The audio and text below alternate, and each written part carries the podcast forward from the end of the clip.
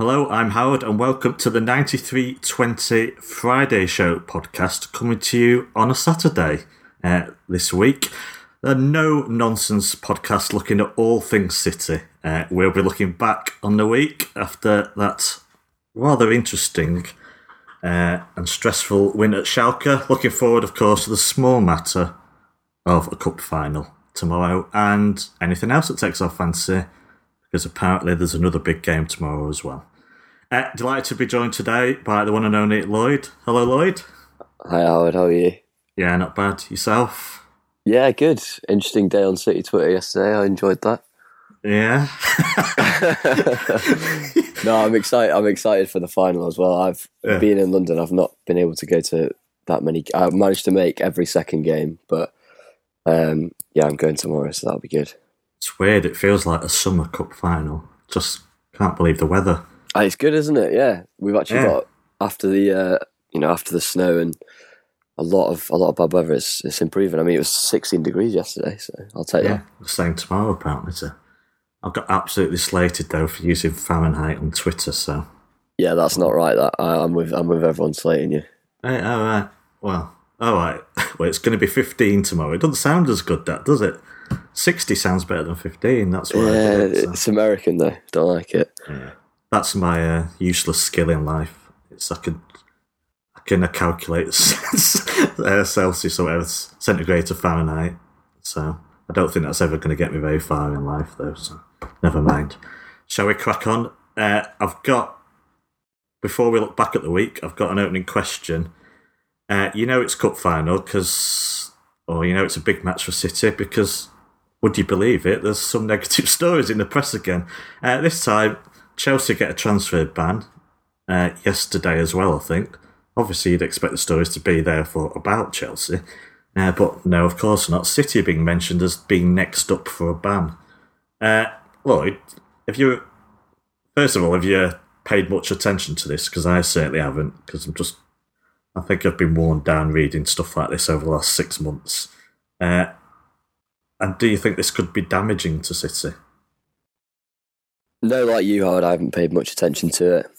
Um, I thought with the Benjamin Garre uh, Velez transfer that we went to the court arbitration court of sport in, I think it was yeah late last year. I thought that was going to be the end of it. So a little bit perplexed by people saying that we're going to be kind of the next in line. So yeah, it is a bit weird. Um, I mean, you know, you were saying before there's an article. Is it in the Daily Mail Yeah, referencing two African yeah. players? Yeah, and it literally mentions City. I mean, Matt Lawton's just looked it up now in the Daily Mail. Uh, I'm ashamed to say it went on the site. City take up, I mean, it's a long article. City take up about, considering the headline on the back of the, la- the mail is City next, City take up one paragraph of about three lines in this whole article. Oh, that's embarrassing. That, And it's it? two Danish players who last March apparently said that they played for City or something before they turned 18. Is it Thomas Agyepong? I can't, No. I've even forgotten already. Uh, but there's so little detail. It's you know, it's I guess it's SEO clickbait at this point, which is why I've paid very little attention to it because with the Der Spiegel, the first thing was like City getting banned from Europe, and it's like, no, you've got no evidence for this. You're just saying it, aren't you? And that's been my attitude to a lot of this coverage. Uh, so yeah, I don't know. Should we be taking it more seriously? Because my attitude was if City City hierarchy really suspected a ban was coming, they'd have been a bit more proactive in January. Definitely. I mean, like, you only have to look at Chelsea and what they've done in terms of the Pulisic transfer. They probably anticipated what was going to happen, and I think if you know if we were seriously concerned, then I think we'd have probably done the same. I advanced a transfer like what we did with Laporte last season. So I don't think there are any kind of telltale signs that that it's going to happen. So no, I don't think so. And I imagine the plans will be as normal, which will be to buy a buy a left back and buy a centre mid in the summer. I would imagine. Yeah. Uh, well, if it does, you know, if it happens, something happens. We're, we're not the third first to be in a situation. No. Barcelona, Barcelona uh, Milan teams. What will obviously happen? City. If you know, if this is a thing, a real thing and there is a ban, I'm pretty sure you know two players is that Chelsea was a lot more widespread. Let's speculate and say there's a one a one window ban for City, you know, to make a statement. City would simply appeal it, get through the summer, and losing a January transfer window is not really that devastating, is it? So, you know, it's whether they lose a summer one. Exactly, and I think even even if even if you do end up losing two, i.e., a summer and a um, a January, you always appeal it, so you'll know that when you appeal it, you'll have that window, and then the next two will be blocked. So, yeah, it's it's not ideal to have, you know, a summer one molded out, but if you know that it's coming, I think you'll just advance advance the funds, advance the transfers, amortize the contracts as is. Yeah, and you know, I think you know, I think you can get around it. Yeah, I think we'll move on because at this the moment there's just not enough there to to take it seriously. I think uh, I think there's some fishing in the media. No, there's not. The, actually, the only, the only thing is, as um, actually as a Chelsea, if I was a Chelsea fan, I'd actually be um, weirdly not encouraged, but I, I would. I, I, think it's almost a little bit of a blessing in disguise to them because they have so many good young players um, in that team. I mean, they've got you know like likes of Mason Mount and Tomori out on loan at the moment, but they've got Hudson Odoi who looks like yeah. he's probably going to go to Bayern. But they've you know they've got Loftus Cheek, they've got Tammy Abraham who's at Aston Villa. They've got some really good players who are easily good enough to be backups in their team, if not starters. Then actually, in a weird way, it might end up being um, a bit of a blessing for them because they've never had the. I mean, you know, we get criticised, and I think we criticise City for not making that pathway more um, kind of elucidated and and there. But actually, I think Chelsea's is, is terrible, and they've not had anyone come through even close since John Terry. So, in a weird way, it might end up being a good thing for them in that it'll force them to uh, to play some of those guys who are actually good enough, a bit like Foden, to play for. I would say probably most Premier League teams. Yeah, I mean the problem for the big problem is obviously during the transfer ban they can still sell players, uh, so you know they have to hold on to what they've got in a way. And the problem is they brought in Sarri, a player, you know, a certain way. Would could can these young players play the way Sarri wants? Because that the absolute success of you know Sarri's at Chelsea depends on him getting his, his own players in. If they've got a transfer ban, I think it's very bad news for his uh, managerial reign at the club. Yeah, they need they need a but few with, players for him. Yeah, but with someone else in with those young players, I agree. Uh, not too bad. And then there's the, the big question always of Hazard leaving. Yeah, if certainly if they don't finish top four, I just cannot see him being there next season because he will not take another year in the, the Europa League. So, yeah, so may may lead to a change of man- managers, but there's, yeah, there's plenty of players there to make him uh, to still keep them competitive towards the top of the table. So, right, we'll move on. Uh, let's look back at now the dust has settled. Schalke three two win, uh, very topsy turvy game. Your thoughts? You uh, now, what a few days later, What's your thoughts on how City performed in that game and how it went? Crazy game. I don't think I've. Um, I think since the well, obviously the Liverpool game, but I was thinking since the Southampton game, I hadn't been that nervous within a game watching it. Uh, it was it was it was stressful. Yeah, it was really I, stressful. Bizarrely, I wasn't. Really, I was really because it's two legs. Well, because the reason was in the game, I thought they're not very good. it might be harsh on Schalke, but I could see like even if we you know went two one down, I thought well it's two legs, so it's not all about tonight.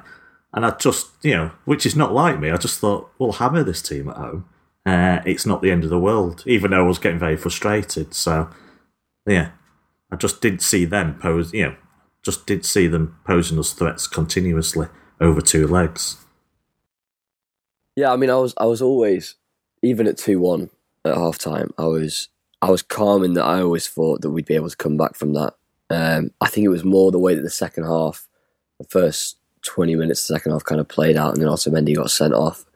Yeah. It was it, it was quite stressful, but I think on on the performance as a whole, I thought we were. I didn't think we were great. I thought we were frustrating in the first half, and we did that thing that you, Steve, and Asan talked about in that that this season we've so many times we've gone ahead early and we have taken our foot off the gas. And I think it is it is a pattern because it's happened. Yeah.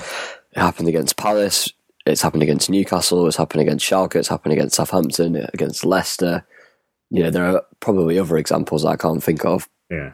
And it, it, you know, it clearly is a thing. And actually, more than anything, if you if you put the amount of effort into that next twenty minutes after the goal, you can kill the game. And it's very easy for us to say that, but you know, Schalke were really poor before.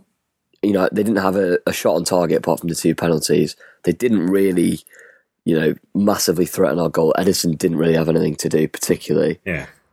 and it's it's a weird one. But it, you know, Guardiola is kind of right in that we do have to be more streetwise. We do have to learn about these games in the sense that if you if you look at our goals conceded in the Prem, I think this year we're twenty one or twenty two, um, or it might actually be twenty across what's now twenty six games, which is a great record. But in the Champions League, 27 games. Yeah. Twenty seven games in the Champions League, our our ratio is um it's it's double. We concede Yeah. twice as many goals. So I think Daniel Storey said that, but it's um it is concerning, and more than anything, it we, we give away goals that we really really don't have to, and we kind of get ourselves in a bit of a pickle. And, and you know, it, it, it's fine because it's Schalke, and I'm sure even if we'd have lost two one, we'd have still come back. But irrespective, if you know, as you guys said the other day, if you if you go give away two penalties, go two goals down, and someone gets sent off against a better team, it's curtains in the first leg. I mean,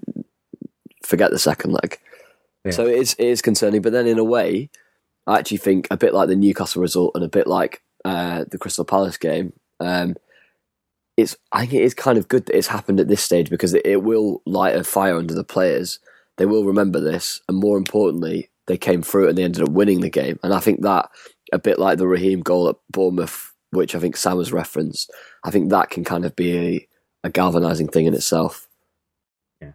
No, yeah. I mean, we had quite a debate about Nous because I kept going on about it and cuteness in this competition and dealing with European referees. It's a completely different ball game for me. You know, we dealing with English referees, whatever you think about them, and let's you know that Otamendi second yellow. Uh, it's just it's a standard yellow card. It's not terrible, but should he not know better than that? Is this the sort of thing opposition players wouldn't do against us? Or we He- just or we just cursed. Yeah, I, I, I'm kind of with you, and I, I agree with Ace and C. I do think it, it comes more at the English teams than others, than the other European teams. But uh, I think we were saying just before, at the time, I thought it was absolutely brain dead from Otamendi. Having watched it back and reflected on it, it's not as bad as I thought first time, but it is. It's a bit like Pogba's tackle when he got sent off um, against PSG. It's not as bad, but it's just it's late he's kind of not really going for the ball. It's just a bit stupid, and it's on the halfway line. And yeah, there's players back, but you know, it's just when you're on a yellow, and you know, I think fair enough, it should never have been a yellow, but that's kind of not the point. You know, as Yeah. a player, you're on a yellow. You kind of walk in the tightrope in a Champions League game. You know how card happy the refs are. You need to be cleverer than that. As you said, Nous needs to needs to come to the fore there. So, you know, if he wasn't on a yellow, he's probably getting a yellow for it. So, yeah, I think he should he should definitely be smarter. Uh, something you put in the notes for the uh, you sent us some notes for the review didn't get mentioned. I think it was you. Uh, is that red card? That could that be a, a Delph moment for Otamendi? A on Pep's naughty step now, or do you think it won't matter? I think it could be. I do think it could be. That's why I put it in the notes. I mean, we're a bit we're a bit more fortunate at centre half in that we've got um, we've got options, and you know, obviously Stones is out at the moment, but um, Otamendi, has, you know, he's played more in the last three months, but generally, he's, you know, he's often on the bench. I do think that would have really pissed Pep off, Pep off though, because we were at a point in the game where we still weren't playing great. We're trying to come back in, and it's still two one. We're, we're kind of forcing the issue, and to and to put yourself a man down in that situation, it's just given you know given the pressure they were applying in the second half, which really was nothing. It is it is it's stupid. It is it is a bit brain dead, and it's. Um, I do think it would have I would have pissed him off. Whether it's the same, maybe maybe potentially not. I, it does sound like from Sam's question in yesterday's press conference that maybe Delph actually has been injured, but I do think there's a lot in that that I don't think it's a coincidence that since he got sent off, he's completely disappeared off the face of the earth. So I do, I do think that would have pissed, um, pissed Pep off, and, and he did, he did do that press conference about eighteen months ago, talking about Otamendi diving in. So Mm. I think, I think they're aware of it, and yeah, I, I do think it would have, um, it would have riled him. Yeah. As you say, the, the tackle in itself is absolutely nothing, nothing to get hypercritical about. It's just the situation and the referee and how he'd already acted in that game. I mean, booking him for, a, you know, trying to pull your arm away, then he's going to book you for a, a foul. So yeah, uh, I hope I hope Delph is injured, which is the most stupid thing to say because I'd rather he had a knock than uh, is being completely, you know, frozen out of the first team. But as long as it's not too serious uh, an injury, obviously. But I've just, yeah, I've heard very little about him basically, which is strange. Yeah, Uh, one more, neg- you know, negative question, so to speak, before we look at that excellent uh, reply at the end and being a bit more positive. Did because it's someone someone sent us a di You know, we didn't cover everything in the review because we just wanted to. We just got carried away debating some of the points in that game, and people have their own opinions anyway, so you don't have to. But there's one thing. Someone I think I saw a, a DM to our to our pod account. Uh, asking this question. Uh, apologies, I've not got your name. I may look it up now. Uh, about yeah, Mike Cook. Uh, one thing that was barely mentioned is how many players we had out of position at the start of the game. So you've got Laporte at left back, which of course is nothing new in recent times. Fernandinho at centre half. Again, you know this has worked in recent weeks. You've got Bernardo out on the right, Sterling on the left. None of this is new, but do you think that hampered the team? We're playing a team 14th in the league, but then again unbeaten at, in nine European home games. So you don't know what you you know you don't know what sort of side you're approaching. He didn't need to overthink it. Did you think he did by squeezing in players and having Fernandinho coming back, or was it perfectly natural once Stones was out injured? And because in our preview we struggled to pick which midfielders to pick, you know, because there's so many options there. Where do you fall on this? Did Pep try and squeeze players in, or were these just players in positions that have worked for us in the last few weeks? I think big big kudos to Mike. This is something I was talking to Jordan about actually. Um, I think Pep off, off in Champions League games we've seen Pep often go for a slightly different tactic or lineup to what you expect, and I think this was kind of no different. I I do like the Fernandinho centre back thing, but I I only really like it against kind of the lesser teams at home in Premier League games. I don't I don't want to see it in Champions League games. Yes, Schalke are probably the worst team in the competition, but I, I do think we need that back four, that solidity, and we need you know players in their positions. And more than anything, I think actually what you did see um, on Wednesday was it disrupted our build up because you have Laporte is your best centre back, right? And he's basically one of our most progressive passes, I would say, in the build up, Yeah. and the guy that drives between the lines and gets those balls into Fernandinho. As Asan said the other day, Fernandinho sets the tempo, so you've got him instead of in his normal position playing the balls quickly into the number eights. You've got him back. Um, obviously, John Stones isn't playing, and he's our other main main guy in the build up, and then Bernardo, who I who I who's, done a great job over the last few weeks or months, and I can understand completely why why Pep likes to play him out there. I do think it it does limit us, and it means that actually so much of our play ends up going down the other flank. I do think it's easier to defend against because inevitably Bernardo often will cut back in. You know, sometimes he does chop and go on the outside, and he did that great nutmeg. But generally, he'll get it and, and chop back in. Um, and I do prefer having both wings in in Sane and Sterling. So Yeah, it def- it definitely does affect it. And you know, I think intrinsically the team, you know, the, the starting eleven are used to playing with each other. And when you move, that's why I've never been a fan of, of moving Laporte out there because fundamentally he's probably at the moment, I would say he's probably our best player of the season.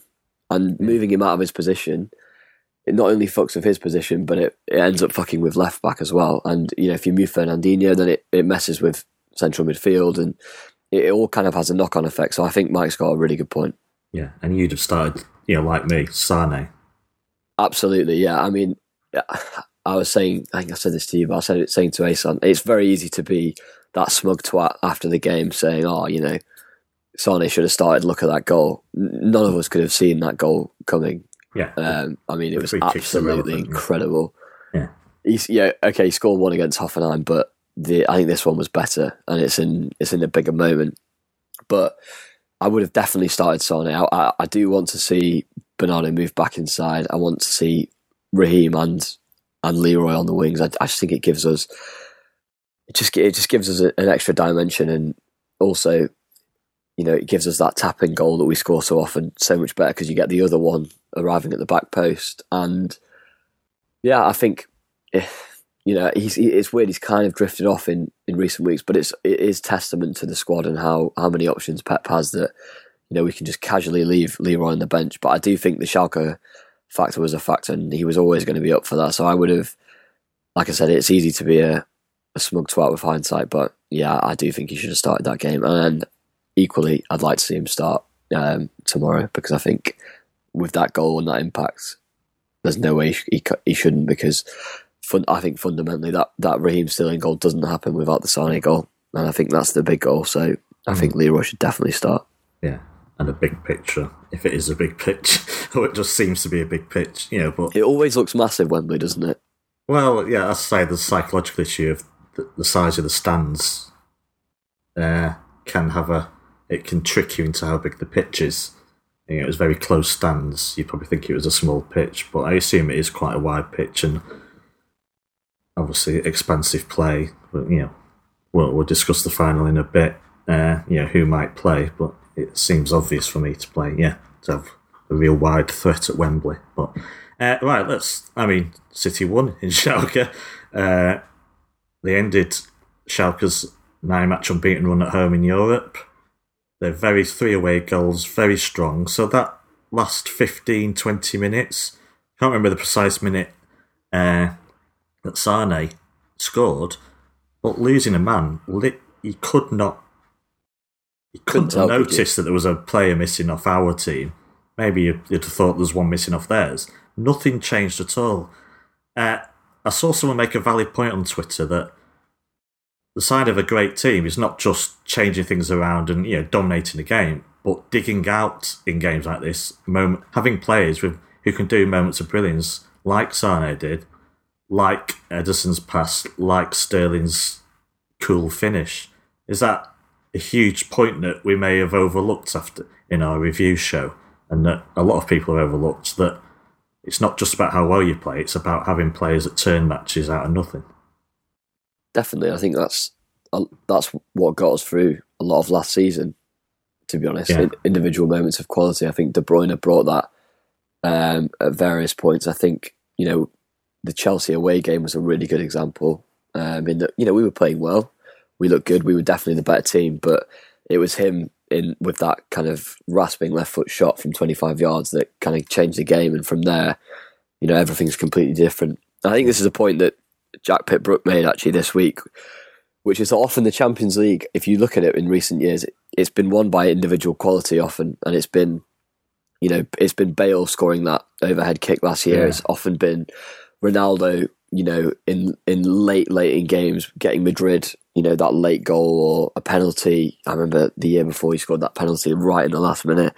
But generally, that that that is what the Champions League is often about because the stakes are so high, but also the teams are so good and the quality is often so leveled that actually it's just that just tipping edge. And that tipping edge is often just a, a moment of quality from a from an elite player. And yeah I think I think we saw that. And I think I think Sterling has tipped himself into that category now where um, I think I tweeted about this but there's no way he scores that goal 18 maybe even 12 months ago to be honest. That Sterling often when he has time to think you know he's he, he does miss those one on ones, but uh, it was it was a great finish, really good finish, and um, you know he took it early as well. And the guy, I think the goalkeeper didn't expect that. and That's why No. it kind of nestled so well. So I think massive kudos to him. And yeah, I, I do think in the Champions League, individual quality tells more than anything else. And I think, thankfully, De Bruyne is coming back slowly, and I think the signs have been kind of slow, in- incremental improvement. But I do think getting him back and having him back for what will be the quarters, hopefully, if we get through, I think that could be massive because, like I said, I do think in those in those really tight games where you, you know the teams are so good, it is those that that pass or that cross that can just make the difference. Yeah. Uh, right. Do you want to talk about the VAR at all, or should I move on to looking forward? It's your call. Oh, I I think the only thing I'd say is it's just a shambles, isn't it? I, I, I, the thing is, I'm a massive cricket fan, and it's massively improved cricket, and it's adding a bit of a kind of spectacle to it. But part of the part of the thing with that is that they have it in the ground. So in the ground, the most important thing always is the spectator in the ground, and the fact that it kind of adds to that theatre, and you see it, and it brings the decision up. You know, it does the kind of ball rolling, or when you go to rugby, it says TMO. You, you, you know, you don't, you might not see the replays, but you know what's going on. I think with football at the moment, it's it's a shambles because the person that has the least awareness of what's going on is the fan in the ground, which I think fundamentally is is completely wrong. And also, you know, to have a system that where you have a broken screen and you know you've not perfected it, and you know you're you're you're taking three minutes to to get the decision right. And whilst getting the decision right is important, and that's why we've brought VAR in, it has to be quick and it has to be communicated properly to everyone. So it is frustrating, and Yeah. um, I do feel as you know, as someone that has a season ticket and going to matches, I, I, when it comes into the Premier League, I'd be, you know, I was just trying to put myself in the position of the City fans there in Gelsenkirchen on Wednesday, or you know, other fans. It, it'd be it'd be well annoying, kind of Yeah. just stood there for two and a half minutes, and it and it does remove that emotional element of a goal when you have that kind of weight, which is something that I think is one of the best things about football, really. I mean, imagine if you know the Aguero goal or any other goal goes in, and you're checking it for VAR. It's it is a bit weird. That's the worst problem for me. It's, It is, isn't take it? the emotion out of a goal. I mean, could we really celebrate that? I mean, there was a communication problem for not just for those in Gelsenkirchen. There's a communication problem for those watching the TV as well because And for the ref, that for our first City's first goal, no one knew what they were checking. It was ages. It was like what? How far? We don't know. It's a communication issue here. We don't know how far they go back in play. We didn't know what they were checking. No one was telling us. You know, for that first goal where there just seemed nothing to check. He won a header. Know, it's got to be clear. It's supposed to be clear and obvious mistakes. That should have been wrapped up in twenty seconds. But the fact is that even after, you know, the seconds after the goal, I'm like, well, I can't really celebrate this goal because I know VAR exists. And we don't, you know, it might be about to be used. So I know there's a, one of their players on the ground, so I know this is going to be an issue. And it was the same at Wembley. The cup final last year, when Aguero scored, was the same. It was like, I'm celebrating, but I'm just holding back a bit here until until he points to the centre spot and they kick off. You can't really celebrate. VAR, we need VAR. I think there's just too many mistakes, but yeah, we do. you've we got do. to work out how to. I mean, there was always going to be bumps along the way, and I just feel in Schalke, if it's not working, then don't use it. He made that penalty decision by having it described to him by someone in a room. So, so he still had the final decision, that referee, but he didn't see it himself. That is utterly ridiculous. Uh, yeah, it's Well, I mean, he, and it's I supposed to be clear He gave, it, he gave a corner straight up, didn't he? Yeah, he literally went straight for the. He put his arm out and was signal corner. So Yeah.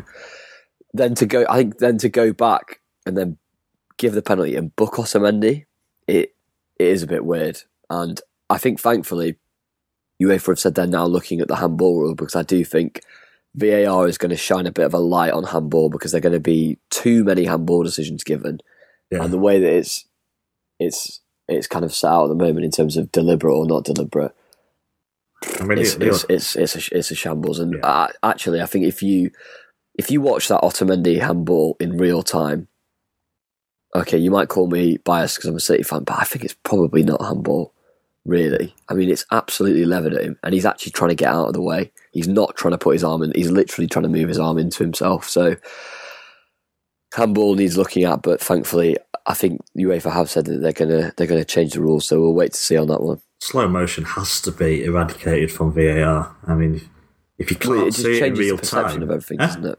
Yeah, of course. Sane's free kick took apparently 1.1 seconds from his foot into the net. That's from 28 yards out. So how on earth can we say that Otamendi had plenty of time to move his arm away from a third of that distance? He's probably got about 0.6 of a second. And we're saying he should have calculated what was happening and moved his arm out of the way. And of course, he is in the process of moving his arm out of the way as it hits it. So you basically you're punishing him for the first 0.3 of a second that he didn't start making a movement earlier. It's yeah, and this unnatural position stuff. It's all rubbish. I think there's too many penalties given for handball. Uh, you know, just you've got to have your arms somewhere, and this modern phenomenon of defenders defending with both their arms behind their back is just ridiculous. I mean, it's just stopping defenders from defending for me. Yeah, you end up looking like a chicken, don't you? I know, yeah, but they can't. You can't run. That's not a natural position. So they're just so scared of it hitting their arm now. It needs to be much tougher criteria for giving handball, I think. But we will see. Right, let's move on. Uh, we'll be quite quick about this because cup final obviously takes precedent. But we on Friday's show we tend to look at uh, another big game over the weekend, and there's obviously one that kind of affects City in a big way. Uh, United versus Liverpool is first on Sunday afternoon. Uh, your thoughts on how do you think it go? Are United favourites for this game now? Do you think do you feel a lot more confident? Obviously, apparently we're not allowed to support United, even though it's for in City's interest. But We're not. compared to the Anfield game, do you think this is a completely different scenario we're looking at now? I would say I, I still think Liverpool are favourites. Yeah.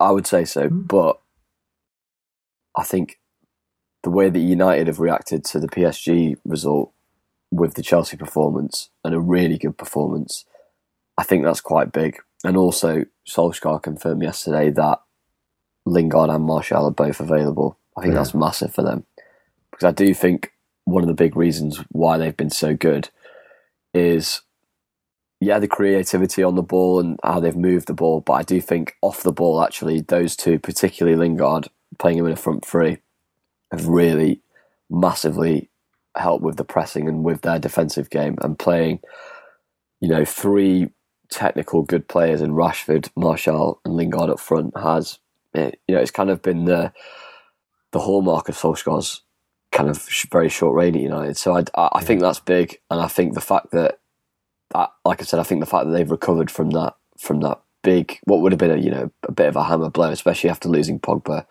late in the game, it would have really felt. I imagine that dressing room would have been very deflated after the game.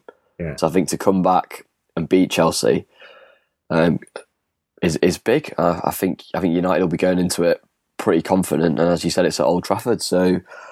Um, and more than anything, it's it's the game in hand, isn't it? So this will determine the amount of points that Liverpool gain on us, whether it's zero, one, or three. So yeah, I, I think I think it's tight. But like I said, I, I do think Liverpool are favourites. But um, And they are with the bookers. I've just looked it up. It surprised me in a way, but why? What, what what what's your take? What do you think?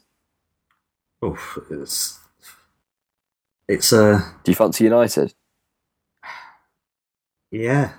I think I do. Just don't think there's a lot in it. I mean, this is a game. It's one of those games where it could be home win, draw, away win. I think you know it's it is one of those that could literally go in any way, and none of those ways would be a surprise. I think it. Yeah, I, the key here. I think yeah, I think United will create chances. You know, if Martial is back, and he's the key one for me because I think he's in form and dangerous. Oh, the key is how United's defence perform above everything else. Uh, because on that run, you know, just look at they're at home, so it's kind of different to Spurs away. But you look at, you know, still think there's big, big problems over United's defence. But having said it, and I was very impressed with them in the second half of Chelsea, how they just, you know, Yeah, they were very good. yeah. So if they play at, if they're prepared to play counter-attacking football at home, I really do favour United. Just don't want them to be sucked in and think that they have to go gung ho because they're at home in you know one of their biggest matches of the season. they take that second half approach, they take the Chelsea approach into this game. I do, I do uh, fancy United to get a result here, definitely. Uh, what do you think about how Liverpool will approach it then? Are they going to be cautious, or are they looking to score goals?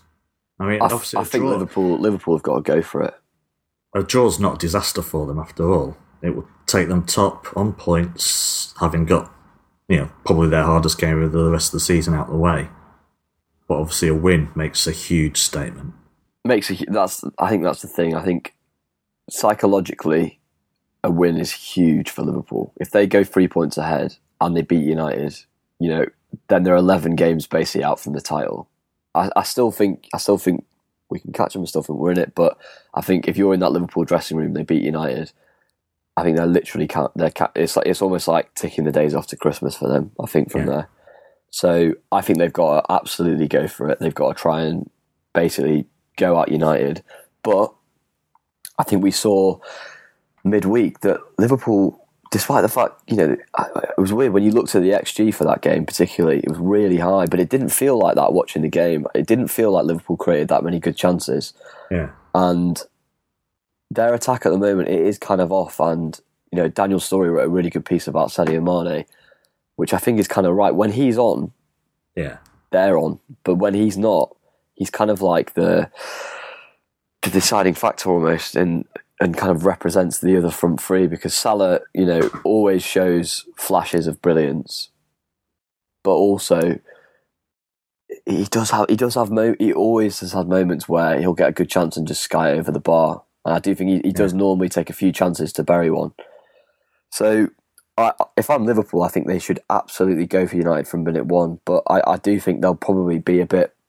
Don't think they'll do that. I think they'll be a little bit more concerned, and I, I do think the fact that Liverpool are now effectively fighting on two fronts, I do think that's affected that kind of rock and roll football that that Klopp's been famous of. Because if you remember last season, at this time last season, they were playing that yeah, kind of the first 15 minutes um, and they had those periods in games which they had against us twice where they're the level of, and the kind of the speed of football they're playing is it's almost you can't you almost couldn't deal with it how quick it was I, I think that's been I don't think you can do that when you when you're competing across two competitions so I think they've kind of lost that as well I haven't seen a performance like that from Liverpool we might see that tomorrow let's let's see but I, I haven't got that impression for weeks now so yeah, I think, like I say, I- I do think they're favourites, but I think they're going to be. I think they're going to be nervous going into tomorrow's game after midweek. And whilst nil nil probably is a good result for them, in that they, you know they've they haven't conceded an away goal.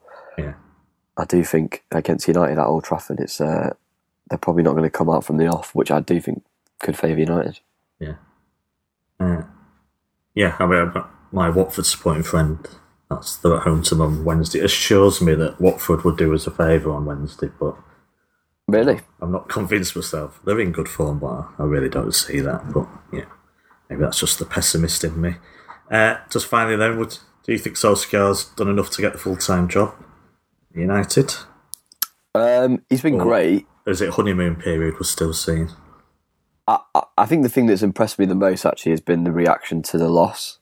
Yeah, I I think it's. It, I'm not saying it's easy to keep winning, but his first three fixtures were an absolute gimme, um, and I do think, I honestly think me and you could have taken that job and we'd have won the the, the next game after Mourinho. yeah. The first On, three, uh, the- atmosphere was so bad that any like a plastic water bottle could have taken the job, and they'd have. I think they've. I think they'd have probably won the next game. So, you know, uh, but then that, from there he's generated a lot of momentum, and actually, I think the way that he's used Rashford and I think the benching of Lukaku, I think that takes a lot of balls. I think a lot of managers wouldn't have done that. So I think that deser- deserves a lot of credit, and the way that he's brought Lindelof kind of back into it, I think is is deserves credit. But personally, I wouldn't give him the job. I, I'd still look to Pochettino if they can get him. I think Pochettino, if you if you if you put him into United, that is the one manager I think if he goes to United that I'll be seriously concerned because he'll outdo Pep in terms of um, how long he'll be there. Because you know I think we've got probably two more years of Pep at most after this season. And if he joins, he'll definitely be there beyond that. And I don't want that kind of dynasty manager to be at United. So I, I think, I, but I do think they they'll be in a bit of a shit or get off the toilet situation. And if he carries on as he is, I think they'll they'll they'll almost double think themselves into giving him the job. I think the pressure will be such, Mm. and the kind of the Gary Neville's and the Paul uh, Phil Neville's etc. will will be so you know big on Ollie that they'll end up giving it him, which I welcome because I think it's going to be completely different being the United manager from a say with a summer from the Yeah. actual season as opposed to being what is essentially you know an interim at the moment and kind of warming warming the seat for somebody else. So uh, if I was a United fan, I would I would still be one hundred percent gunning for for Pochettino personally. Do you think Pochettino would have an in- instant impact, or would you expect another two-year transition for United for him to? I his- think his, there'd be- his ways into the team, so to speak. He'd probably I think he'd have to do what he did at Spurs, which is get rid of a lot of the deadwood. When he when he went to Spurs, he ended up getting rid of like the Adebayors, Kaboul, Dawson, those kind of players. I think there are a Yeah. few of them at United. You have to get rid of Young. Obviously, Fellaini's gone now. I'd get rid of Herrera. You know, there are a few players like that. I think you need to get out, but I think there's there's there's a basis, especially attacking players. There's a basis of a very good team there. I mean, their options. If you you know, we talk about how good our options are, but you know they've got Mata, Lingard, Rashford, Lukaku, Martial. There's some some good players in there. And I think under the under a really good manager like Pochettino, I think they could be. Unfortunately, they could be quite good. So I really hope that Solskjaer continues to win. They give him the job. Right, that's more enough on United. Let's look forward to a cup final. Uh, first off, uh, we'll both be there tomorrow. Are you in the cheap seats or the very good seats? I'm in the well. What are you in? I'm in the first. The second cheapest seat, so is what we always go for. So the front of the third tier somewhere. Oh, you third tier? No, it is third tier, isn't it? yeah, I, I, I wanted to be first tier, so I paid a bit more. Um, Uh, it's, it's how the other half lives. Oh yeah, I know. Me and Jordan. Um, no, we're so we've got. Uh, I think we're one two seven or one three seven, but we're behind the goal, and it- or kind of behind the goal in the first tier. So right. Yeah, I it's mean, expensive though. I mean, it was seventy two quid for a ticket, which is. Oh, that's all right. Yeah, that, mine's 56, so. And that's right. See, I'd, I'd rather pay that bit more and be on the first tier. Yeah, I don't know. I don't mind. You know, if you're not at the back of it, I don't. You know, where you won't be able to see anything. Quite like being high up to watch a match, just you know, for the angles and stuff. You don't want to be too low.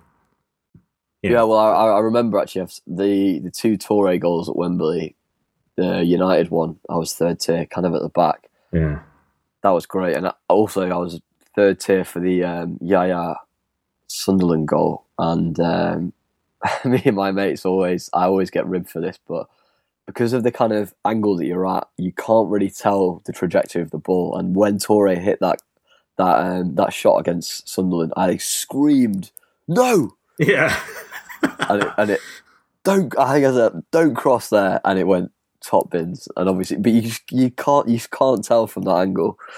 Um, I actually watched that goal yesterday in work. Uh, wow, that was. I still don't understand how he got it in from there, but no, um, I don't.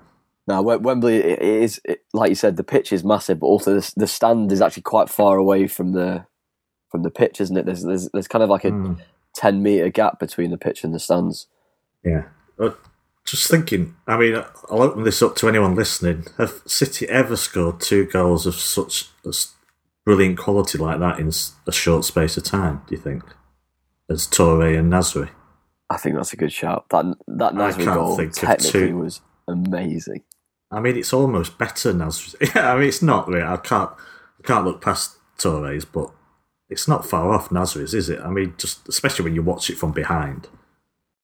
Of Uh, Nasri's goal definitely doesn't get enough credit. That he hits that flush and it goes and it kind of bends Roberto Carlos esque into out off the post. I mean, that's technically an amazing goal. I used to do that. I could do it as a kid, but only with a stationary ball.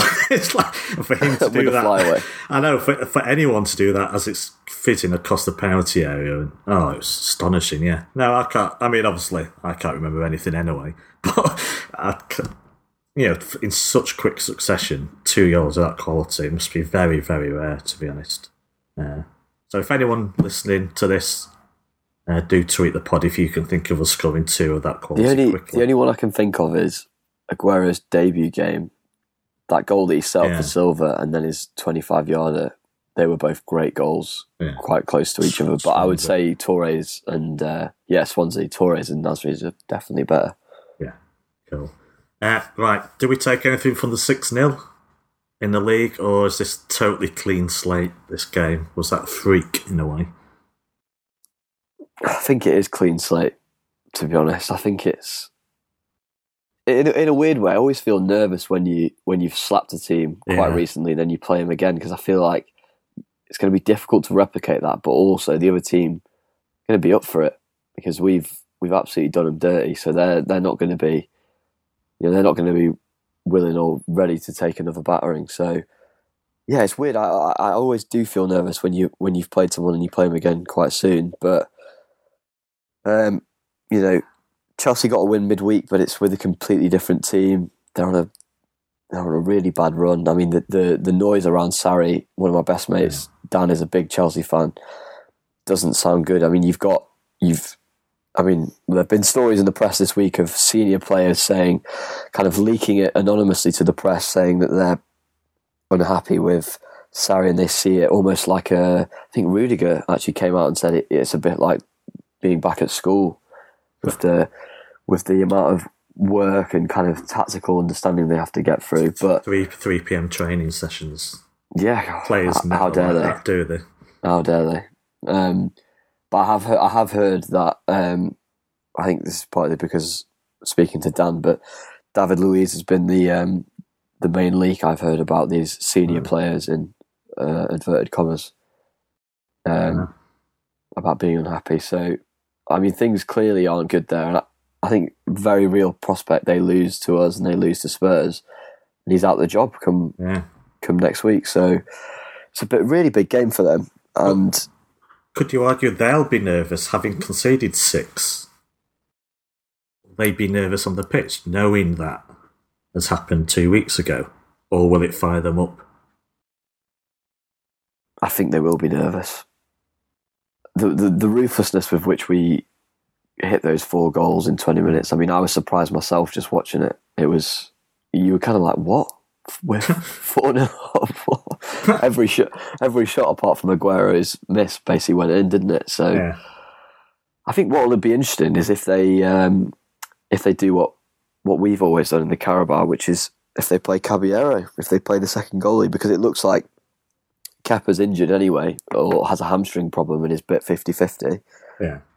See whether they honour that because I think- Is it a drop down, though? I mean, is it really a drop down for them to do that? Obviously, we're about to discuss City. We'll stick on Chelsea for now. Obviously, City have a similar issue, which is a much bigger issue for us. But is it a drop down on his recent form, Kepa's? You know, he's let quite a few close to his body in. You know, got his hands to stuff that weren't mistakes, but were like, well, come on. I know 70 million or whatever he cost is not on what he is now. It's at his age, you know, he's still young for keeper and you're buying potential that he'll grow into one of the world's best. But you surely expect more than that from him. yeah, I, I think he's been he's been okay, but that's kind of been it really. I and for Yeah. that money, it's it's not been great. And to be honest, really doff my hat to the um, doff my hat sorry to the analytics guys, um, the guys that kind of run the XG model. So like Ted Knutson and that they said um, when they signed him, they said, I mean, that I think they're they're just we were in the infancy of kind of getting goalkeeper metrics, but they said they couldn't believe what they were paying for Kepa because if you actually looked at his stats and the way that he plays as a goalkeeper, he doesn't have an outstanding quality. He's not like Ederson in that, you know, you look at Ederson's kind of on the ball prowess and he's unbelievable. And you look Yeah. at, say, De Gea's shot stopping is incredible. Kepa didn't have or hasn't had an kind of outstanding characteristic and he's just kind of kind of good at all of it, but actually not great at anything. I do think that has kind of borne out in that he does he does he does seem to have a bit of a Joe Hart syndrome, and he in that he lets a few of those goals down to his left hand side. I've seen quite a few from Hmm. from Chelsea that season this season, and Yeah, maybe maybe it'll be better to have better to have Caballero, but Caballero's got quite a good record in the Carabao, so Yeah, if it goes to penalties, then I know I'd rather Oh, see in the opposition net. It's not Caballero, so. Uh, do you think, before we look at City, will Sarri be stubborn again, or is he going to adapt for this game, or just put the same team out as? I think he's going to be stubborn. I think that's probably wrongly, in my opinion, what will end up being his downfall. I think he'll, he'll Yeah. play Jorginho in that position. He'll play Kante to the side. I imagine it'll be a front of Hazard, Higuain, and Uh, one of Willian or Pedro. It'll be exactly the same as it normally is. And he'll continue to play Alonso, which is what I know from speaking to Dan all the time is something that Chelsea fans are really pissed off about because his form's Yeah. been terrible. But yeah, I imagine he'll go for the same team. I'd be, I'd be absolutely stunned if he played someone like Hudson Odoi or Loftus Cheek. I imagine it'll be exactly the same. Okay, it's the elephant in the room, who who should and will be picked in nets for City. has to be Muric. Yeah, Yeah. I think it's it's it's, it's completely fair enough. He's he, he got us here. You know, he was big in the competition so far. I think I, I really like the the kind of policy that we've had over the last few years. I think Pellegrini was the first to kind of properly go for it. So I, I remember when when Mancini changed Pantilimon for Hart, I didn't didn't really feel right to me. I, I do I do think I do like the the goalkeeper kind of keep him in if he's got you there. So I, yeah, I do think it should be Muric, and I think even I think Mur- I think Muric has shown enough. Yeah, even with the trophy on the line. Yeah, yeah, yeah. I, I, I still, I still, I'd, I'd be, I'd be, I'd be really disappointed for him if, if, if we go for Ederson tomorrow. And actually, I think he probably should have been playing the FA Cup games as well. I know that might be controversial, but I, Hmm. I you, you have a second second choice keeper for a reason, and you know we bought him back. We bought him back from from loan to for a reason. I do think he should have been playing those games, so I'd definitely start him tomorrow. I mean, I can't argue against you, but you know, deep down, maybe I'll want Ederson start just because of you know wanting to win a game. But I, there's a the factor that I can't know about is you know if he said to him, it depends what Pepper said to him, in a way for me. You know, at the start of this cup run, if he said you're my cup keeper, for me he has to honour that. If he hasn't said anything, then it becomes a bit more of a grey area. But it is kind of traditional, yeah, that the uh, the keeper keeps that role. Uh, so uh, yeah, I, I won't, attempt to argue against you. We shall see. The way he talked in the press conference, Sounds like he might play Ederson, doesn't it? yeah, I'm leaning towards Ederson. See, I Or- think I, or I he's think having the right. same. He's having the same doubts. You know, he's obviously got that dilemma between a cup final and what you know, a matter of honour in a way. If he had, if it's if he's told him he's the cup keeper, he should stick to that. I don't, I don't think people will go to town with him if he picked Joric and he made a crucial error. I mean, the first time this happened, I don't know who was the first. There was absolute outroar for a week. Was it Caballero the first time, or I, I know it's caused a lot of outrage Yeah, in the past this with City fans, but I don't feel that outrage anymore. I think we understand, and every time, every time a backup keeper has been in the final, they've done brilliantly. So that doesn't, you know, tell us that Muric automatically will, but it's never let us down in the past. So Yeah, and I think also like it's a you know it's a it's a it's a weird saying.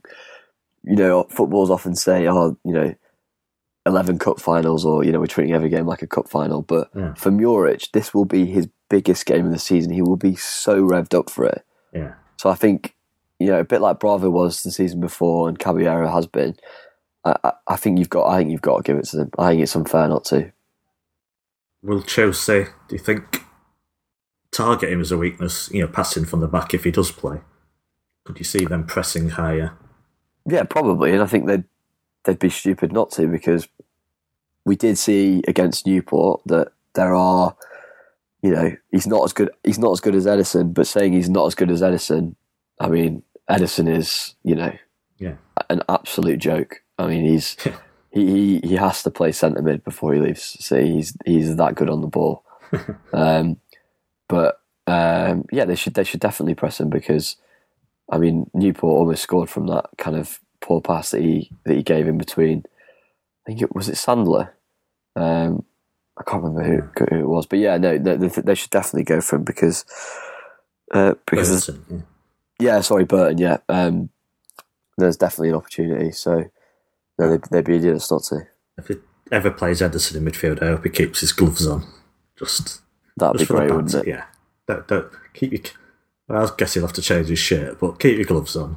just keep, yeah, comfort zone. Uh, the rest of the side, then, City strongest, or again, are the people, the players that have played in the cup run that deserve a starting place? The obvious one is Foden. Some may say he is in the stronger side, uh, but how would you pick the rest of the side? I think Foden should start. Yeah. partly partly because he's he's earned it, but partly because I think it's it's become clear now that he is he's almost of the I think he's he's of the same level as the other players. So I actually think whereas six, 12 months ago I thought it was always a bit of a risk starting him. I think now the way he's kind of gradually he you know with the way that cup games come he kind of drops a performance every 3 weeks every month. He just he just does not look out of place at all and he fits in seamlessly. Hmm. And more than that, he contributes. You know, he when he when he's when he's when he's in games, he's he's not passive. He's not just ma- making the easy pass. He's he's being decisive. I think that's something you know we really saw against against Newport. Those two runs and the way that he kind of finished both those goals was great. So I, I, I think Foden should start, and I, I think a bit like with Muric, it'll be it'd be a huge thing for him because actually, if you look at, I would actually urge everybody to go and look at Foden's minutes, but also games this season. And if you look at, I mean, in the Premier League, he's played like 94 minutes and, you know, like, but also had about 12 appearances. So it's off and off the bench because he's not started a game yet. Yeah. I think he'll be massively revved up for this. It'll definitely be the biggest game of his of his City career so far. So yeah, I would definitely start him. I think he deserves it. Other than that, though, I would be going. I'd be going full strength. I wouldn't start Garcia. I don't think he's had the same impact as Foden on the uh, Yeah. on the Carabao Cup team. Um, so yeah, other other than Foden and Muric, I'd like to see you know the uh, the main boys. What about you? Would you go Foden? Yes. And then, you know, the strongest side around that. Yeah, I want I want Sane, Sterling and Aguero. Uh yeah, and I think it's Same. David Silva that drops again. So, but you know, will he do it? Will he give him the cup final? Uh God knows. Uh so yeah, Bernardo Central with KDB and. Fernandinho. Proper I don't know. Zinchenko at left back. Don't know. What do you think? The full back situation. He's not going to put Laporte out left again. is? Ah, I, I hate Laporte playing left back. Ah, he's just our best centre back. Um, I, I he prob- mirror the league game. prob- I mean, it worked, didn't it? But Pep's one of those where, I'm not saying he overthinks, but he'll have a different strategy for every game, and he'll Hmm. he'll have he'll probably have looked at the Chelsea game and looked at things we didn't do well and things we could have done better, and he might you know he might come up with a different solution. That's just that's just the, the manager that he is. But I, I would I would play Zinchenko personally. I think I think that performance against Chelsea actually was it wasn't flawless, but it was close to flawless. He was he was he was he was really good Yeah. really, really good, and especially given before the game. I think most people, you know, we I was flapping at, th- at three the hour before the game.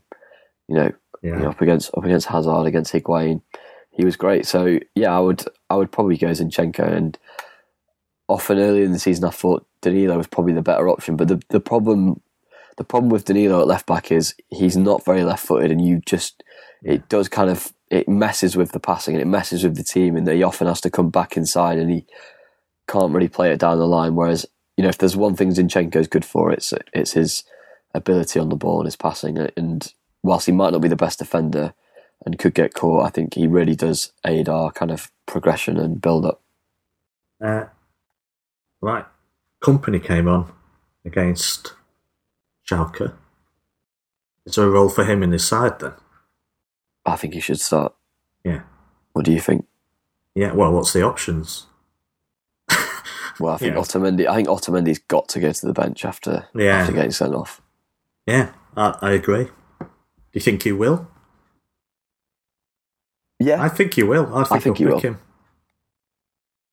No, I, I think he will as well. I, I think as long as Kompany's fit in terms of he's managed, you know, because he's been out for what six, Yeah. seven weeks. Yeah. As long as he's all right after playing, what was it, kind of twenty five minutes maybe? Yeah. Then yeah, I think he'll definitely start. Yeah, that's it. I mean, depends. Has he got 90 in him? Would he play him anyway if he had to take him off at 70? He probably doesn't want to waste a substitute like that. So, yeah, fitness could be the key reason here. I think he probably has. I don't know. Uh, right. Importance of winning a trophy in February, then. Pretty much my last question. Uh, how big is this? And has the past showed, it can spur the team on? And will Pep just be relieved that we've only got three fronts to fight on after this as well? I think he'll be massively relieved. Yeah. Um, and Which is the- still a lot, but it's not four. So, yeah, the quadruple chat will go as well. Um, well, if we lose it, well, yeah. Yeah, it will if we lose. It definitely won't if we win. Um, I think it is big. I think you know we've seen. I think we've seen just watching City that this can really kind of spur you on, and to win a trophy kind of in February, it kind of it makes a makes a statement, it, but it also G's the players up, and they get that they get that kind of taste that they you know they want again in May or you know whenever we end up playing all the other finals or end of the league. So yeah, I think it's big, and I think it's it's it's, it's not a coincidence that often when we've we've won this, we've gone on to win the Prem afterwards. So yeah, I I I'm well up for it, and as I think we've both said on podcasts before, I absolutely love it as a fan. I think these. You know these kind of Wembley Cup finals, the Carabao Cup finals, have given me some of my best kind of memories as a City fan. And talking about that Yaya game before, but also the Arsenal game last year was absolutely great. I mean, you know, from from the point Aguero scored that goal, it never ev- never looked like being any other result. So, yeah, I'm I'm well up for it. Cool. Right, finally, then a prediction. Score prediction. Score prediction. Oh, I think we'll win. Um, I think it could be tighter though. I think it'll be two one. I think Chelsea will be. I think Chelsea will be up for it, but I, I still expect us to win. I think, I, I, I think De Bruyne is gonna. Just got a feeling he's going to be. Uh, he's going to be up for it, and also he'll be slightly sharper after the amount of games he's accumulated. Well, Bernardo Silva will score in this final. So, heard it here first. Uh, Do you think? I don't disagree much. I think it'll be 2 1 late on. So, I'm going to go for 3 1. Maybe we'll get a late one, just like Sunderland, and uh, to wrap it up. So, I'll take that. yeah. Right, I think that's everything. Uh, Lloyd, thank you very much for coming on Cheers, the Howard. today. Uh, thanks for listening, everyone. Uh, to Lloyd and everyone else going down to this cup final tomorrow, today, whenever you listen, yesterday, whenever you listen to this. Have a great day, everyone, uh, and everyone watching. Let's hope for our first trophy of the season. Uh, so until next time, we'll review next week and loads more shows. Till then, goodbye and up the blues.